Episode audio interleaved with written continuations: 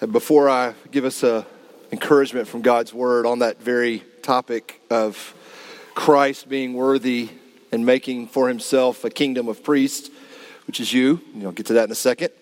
Uh, I want to bring up Nate Jones um, because we believe that every nation, tribe, and tongue will be uh, part of this cosmic redemption of Christ. We have a very robust missions program here, and Nate, come on up here, bro. Nate's going to Poland on Tuesday. Uh, Nate's been hard at work the last week with three of our mission partners, and he's going to see one of our fourth ones. And, and just so you know, uh, our, our mission partners in Bel- Minsk, Belarus have had to pull out of Minsk, Belarus for obvious geopolitical conflict reasons and persecution. And so they're all in Poland uh, as a safe haven. And Nate, our good brother, is going to give them a word of encouragement and greeting and training and counseling and love and feasting. And so Nate's going by himself. And uh, we need to pray for Nate. He's going to a difficult part of the world by himself, but you're not going by yourself, bro. You got us with you. So I wanted to pray for Nate, encourage you to pray for Nate and our brothers and sisters in Minsk, Belarus that are in Poland. So uh, let's pray together. Father, I pray for my friend and brother Nate that you would pour out your grace on this trip. All that's in his heart to pour out to these folks, I pray that you would give him the grace to do that. To love, to serve, to laugh, to cry, to heal, to counsel, to encourage, to exhort. I pray you would do that. I pray for Taras and his family. I pray for Ben and his family. I pray for their team and Trinity Church. I pray that you would cause their hearts and ears to be open to our brother. Give him all he needs. Pray for Nathan and the boys as they're here that they would rest in your protection and assurance that you watch over Nate so that not even a hair of his head can fall from his head without you knowing. In Jesus' name, amen. Thank you. Okay, let's turn our attention to God's word now from Hebrews chapter 13. I'm going to preach from chapter 8, but I want to read 7, 8, and 9 so that you can understand the verses coming in and the verses coming out and why this uh, powerful little verse uh, is anchored here. So let's read Hebrews 13, 7, 8, and 9. It's on page 1009 in your Pew Bible if you want to turn there. Remember your leaders, those who spoke to you the word of God. Consider the outcome of their way of life and imitate their faith. Jesus Christ is the same yesterday, today, and forever. Do not be led away by diverse and strange teachings, for it is good for the heart to be strengthened by grace, not by foods, which have not benefited those devoted to them. This is the word of the Lord. Let's pray one more time. And we need to ask the Holy Spirit to enlighten our minds and our hearts to understand this and to live this, these truths out. Let's pray. This is your word, Lord. Spirit has written it down through the hands of men that we might be edified and challenged and encouraged.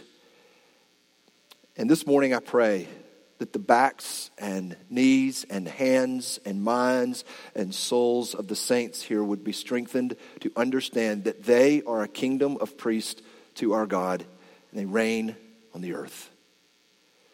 Give your word power now, we pray, in Jesus' name. Amen. As Luke and Stephen mentioned, this is Reformation Sunday, where we celebrate on this day the catalytic event that uh, occurred when Martin Luther nailed his 95 theses to the door of, of, um, uh, the church there in Wittenberg, Castle Church in Wittenberg, Germany. And this, uh, this gesture of Martin Luther's sparked or fanned into a flame a movement of protest uh, that the church was doing some things that were harmful to God, to his word, and to his people, and thus the Reformation came. And one of the tenets of the Reformation, the main tenet was justification by faith alone, in Christ alone, by grace. And we've talked about that. Another one of the main tenets was what is commonly called the priesthood of all believers.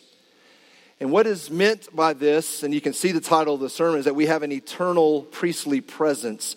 Is there's a vertical dynamic to this, that there is only one mediator between God and man, that is the Lord Jesus Christ. He is the great high priest. He alone gives you access to God. Not a church, not a man, not a confessional, not a Bible study, not a ministry, nothing. Christ alone. And then there was a horizontal component of that, that this great high priest who has purchased for himself a people from every nation and tribe, he intends to make you and I a priesthood of believers on the earth. And then, so we now are priests on the earth. And I don't know if you have ever thought of yourself that way. And I hope today to encourage you to start thinking that way or to think about it afresh. But the reformers always said, that we should always be reforming. So make no mistake, in 500 years from now, people will be looking back to this age and going, boy, they got a lot wrong, uh, and they need some reformation. Because God has chosen to put this treasure of His gospel in broken vessels like us. And so we will always need reforming. That's why in verse 7, the writer of Hebrews says it this way Remember your leaders those who spoke the word of God to you, and considering the outcome of their life, imitate their faith. He doesn't say imitate their life, don't imitate their parenting, don't emulate their economics, don't emulate any practical thing. Imitate their faith. Because rest assured, there was plenty about Martin Luther and John Calvin and John Knox that weren't worth emulating. In fact, some things that were very heinous in their teachings and life. But their faith was anchored in Jesus Christ. They knew it wasn't about their righteousness. And so the writer of Hebrews tells us remember their faith, imitate their faith. And I find myself in a lot of conversations the last few years talking to people who are not rejecting Jesus Christ, they're rejecting some horrible caricature of him. They're, they're rejecting the applications that the believers have brought to the earth. And I want to elevate Jesus in your mind. If you're here today and you find yourself rejecting Christianity, perhaps you're not rejecting Jesus, you're rejecting a caricature of Jesus. And I hope this morning you'll see Jesus for who he is. Imitate their faith. What faith is that? Verse 8 that Jesus Christ is the same yesterday, today, and forever. There is nobody who could lay claim to that sort of eternal stability yesterday, today, and forever. And by doing this, Hebrews says in verse 9 there, you'll keep yourselves from the strange and diverse teachings that rob you of grace. And that's what we're going to talk about. So I'm just going to spend time in verse 8. And we're going to do yesterday, then I'm going to jump to forever, and then we'll finish with today. And so uh, let's, let's, let's get the tracking. What does it mean that Christ is the same yesterday. The word absolutely can mean the day before today, right? But it can also mean any time in the past, not now. And that's obviously what he's talking about here. Yesterday, uh, Jesus Christ was the same. What does he mean?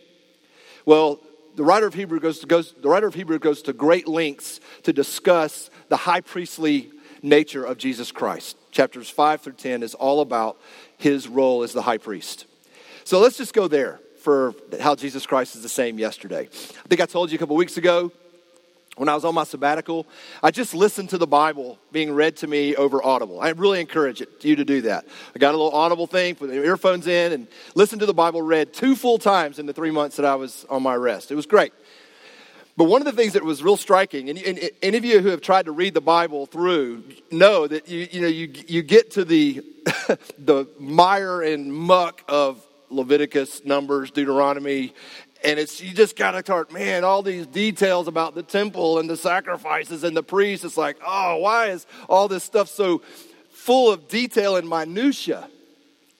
And then I started thinking about the priesthood of all believers and this this topic, and I thought, what? This is it. Take, let's take the temple for example. You go, you go read about what God intended the temple to, how the temple was to be structured and made. The temple was supposed to be the on earth uh, visual of the presence of God. where God would dwell, and the priests would go and offer sacrifices to God. Uh, and so the temple was said to have to be, you know, the corners had to be like this, the stones had to be like this, the curtain rods had to be like that, the chandeliers had to be turned this way, the blah blah. There's all these details. Like, oh my goodness, why are so many details about this this building? Well, think about it.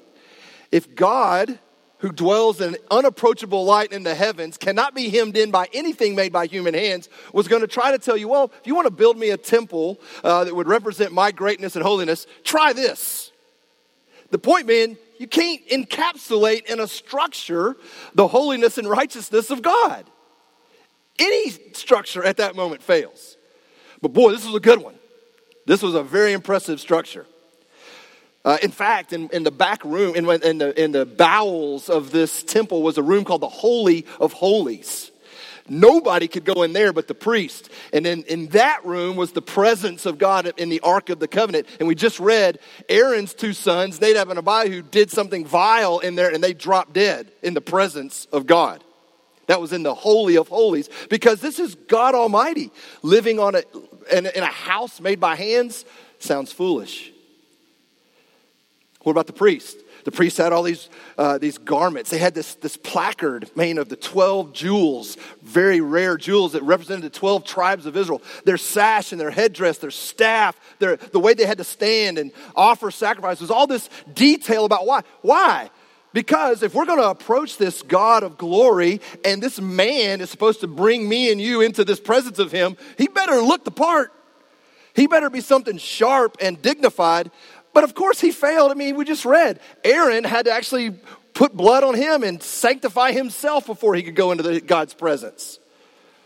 Or take the sacrifices themselves bulls, goats, rams, lambs, pigeons. They had to be cut a certain way. They had to be laid a certain way on the altar. The blood would flow out of the altar down into the Kidron Valley. Uh, the, the fire had to be set a certain way. Why? Because if you think you're going to bring an offering to this holy God in some kind of trite way, be very careful. But these blood and gut, these, the blood of goats and lambs were insufficient to, uh, to bring atonement fully for man to be with God. So, what is the purpose of all this stuff? It has to be something greater than itself because they all failed. And that's exactly what Hebrews says. Let me, let, me, let me give you an example the temple. Jesus was on the earth. John 1 14 says, The Word became flesh and dwelt among us. The word dwelt in the Hebrew literally is tabernacled or templed. Okay, so wait a minute. This ornate building, now you're saying, is pictured in a man. Okay? So Jesus in Mark 13 is walking with his disciples through the through the temple. And they're like they're gawking at the building. Look at this Look at the rocks on this building, Jesus. Look at the structure. Look at how incredible this is. You know what Jesus says? Not a rock, not a block of this building will remain. I'm going to tear it down. Jesus is having a conversation with the Pharisees after he turns over the tables in the temple. And they're like, Who gives you this authority? He says, Tear down this temple, and in three days I'll raise it up again. They're like, what, what are you, a madman? This temple took 50 years to build. Look at how great it is. And you're going to build it up in three days? And John gives a little interpretive par- uh, parentheses. He was talking about the temple of his body. Friend, listen to me. What man tried to make so powerfully ornate, God gave them instruction to do that. God did in sending his son, who was born in a manger, born to a little 14 year old girl in a little town called Nazareth, had nothing, nothing about him that was regal or attractive or exciting. But make no mistake, he was the full presence of God on earth. Then what about the sacrifices and the priesthood? On the cross, Jesus, this Lamb of God, as John said, who takes away the sin of the world, was on a cross. And as he's dying, he says, It is finished. What's finished? The work of salvation, the, the, the, the, sacrifice for sin, the final atonement for sin was finished. Finished who? In a blood, in the blood of a goat and a lamb, a bull? No, in the Son of God, the Lamb of God on a cross. And as he dies and he takes his last breath, you remember what happened? The thresholds of the temple shook, and what was torn? That veil that guarded the Holy of Holies was torn in two, symbolizing everything now that prevents you from approaching God has been torn down by the Lamb of God, the great high priest of God on the cross of Christ. You have access to God through Christ alone. This is what is meant by Jesus Christ is the same yesterday. All of that, the temple, the sacrifices, the priesthood pointed to him. One man who would be the salvation of the world. What about Jesus Christ forever? What our scriptures say is this Christ who died. Friends, he did not pass out, he was not in a coma, he was dead. The wages of sin is death. Our Savior died. They laid him in a tomb. But because he is the Lord of life, he rose on the third day. The temple rose the third day. And he appeared to many of his disciples. They believed in him. And then it says that he ascended to the right hand of the throne of majesty, where he sits perpetually, interceding for us. He's sitting. There's no more sacrifices for, for sins. The priest does not have to stand and offer sacrifices anymore. It's done. The sacrifice for sin is finished. And now the great high priest sits at the, at the position of power over all authorities. And he will, he will come again. And we just sang, He will come again, and He will come with people from every tribe, nation, and tongue. And what will He do with them? According to Revelation 5, according to the song, according to Revelation 1, Revelation 21, He will make for Himself a kingdom of priests on the earth, and they will reign. Who's the they? It's Kay, it's Rick, it's Pete, it's Robert, it's Will, it's Thomas. It's Amy. Are you kidding me? That sounds heretical, doesn't it? The God is going to dwell eternally as a priest on the earth through not a temple made by hands, but through his people. Because Jesus said this When I go away, I'm going to send another. I'm going to send my spirit, and he will be with you always. He'll be your comforter. He'll be your helper. He'll remind you of sin and righteousness. He will tell you everything that I've taught, and He will be in you. God gives His faithful followers His Spirit, the presence of God with His people forever through the Holy Spirit. How will God reign forever? How will that the sun and all of its successive journeys run? How will the rule of God be manifest that way? Through the spirit filled saints that are a kingdom of priests to our God. Friend, if you're a Christian, if you have trusted Christ for your salvation alone, you have the Holy Spirit in you. That leads us to today. Isaiah 61 6. You will be called priests of the Lord. 1 Peter 2 9. You are a holy nation, a royal priesthood. Revelation 1 6, He has made us to be a kingdom and priests to our God. Revelation 5 10, You have made them a kingdom of priests to our God, and they shall reign on the earth. This is you and me. And I know the knee jerk reaction is, You don't know what I did last night. You don't know what I'm thinking right now. You don't know what I'm to do this afternoon. You're right, I don't. God does. And in 2 Corinthians 4 7, Paul said this we have this treasure of the gospel, the treasure of the Holy Spirit, the presence of God with us in earthen vessels, jars of clay. Why? So that the surpassing greatness could be about God and not about you. Jars of clay have cracks. Jars of clay are broken and fragile. Why? Because when you are broken, when you are fragile, when you are cracked, what seeps out of you? the Holy Spirit of God, the presence of God, the glory of God, the gospel of the Lord Jesus Christ. That's why it's in earthen vessels. So if you feel frail and fragile, you're in good company because God intends to get glory from your life today. Friends, you are a kingdom of priests to our God. Wherever your foot goes, when you go to Walmart, when you go to lunch, when you go to work, when you discipline your children, when you go vote, when you go whatever you do, you have a power inside of you that rules the universe, and it's God's Holy Spirit. What do we do with this?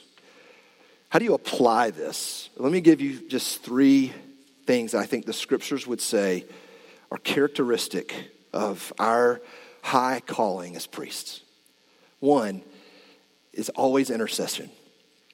Jesus, our great high priest, is interceding for us the right hand. And you know what burns in the presence of God, according to Revelation 5, perpetually before the throne of God, is golden bowls of incense, which John tells us are the prayers of the saints. Brothers and sisters, you may not know your Bible very well. You may not have a whole lot of training. You may feel ill equipped to be what God's called you to be, but you can pray. Pray when you lie down, pray when you get up. Pray without ceasing. Why? Because you are a priest, and priests intercede. Secondly, and I say this with great humility, and, and, and, I hope these would be kind in the way I say it, but the scripture would say, stop sinning. Priests are holy. You have the Holy Spirit. Anything that is not of God's Spirit, that is not set apart unto God, stop. Stop sinning. You are a holy people, a royal priesthood. Ask the Lord of the universe, who died on the cross for all of the, your sins, to wash you this day and every day, to cleanse you. Ask your friends, ask your spouse, ask your children for help. Friends, we are a holy nation. Sin should have no part. Though it does, right? We're broken vessels. That's why we trust Jesus over and over. But the call is still to be holy as I am holy, says the Lord. And then lastly, priests give themselves to others. And this is what our great high, great high priest did. He came down out of heaven, he left his riches, he took on the frailty of mankind, and he purchased for himself people. He is the Good Samaritan who loved his neighbor. Jesus is that. And we, in following him as priests to our God, give ourselves to our neighbors. We open our heart, our life, our home, our resources. Why? Because what the world needs is the presence of God. Brothers and sisters, you have the presence of God in your heart. So wherever you go, you take God's presence with you. So pray, stop sinning, and give yourself to your neighbor in closing, we're going to come to this table. And we say this every week. The table of Jesus Christ is the direct and most immediate application to the preached word. Why? Because it serves as a perpetual sacrament, a perpetual reminder to us that what we just talked about can only happen through the blood of Jesus Christ, the blood of the new covenant, his body given for you, his blood shared for you. And he said, I will not eat this meal with you until I come again. And on that day, please remember, we will eat around the table with him as kingdom of priests to our God. And so until that day, we as jars of clay need to remember this eternal priestly presence that we have. So we come every week to partake of this meal to remind ourselves of this. Amen. Amen. Let's pray. You indeed are worthy, O Lord, of all blessing and honor and glory. For you were slain. You purchased men and women from every nation and tribe, people and tongue, and you have made them a kingdom of priests to our God. Then we shall reign on the earth. What a truth. Lord, we collectively admit we, we don't feel this way. We don't live this way. And I just ask that this morning you would change our feelings to faith, that we would entrust ourselves afresh this morning to the Son of God, who is the exact representation of your nature, who is the fullness of God in bodily form. And we would believe that his sacrifice on the cross is absolutely sufficient to forgive us and to bring us into your presence. And then, Lord, I pray that this meal would nurture us, that we would leave here today reminded of our high calling to be a royal priesthood. Lord, bless our, bless our meal now. In Jesus' name, amen.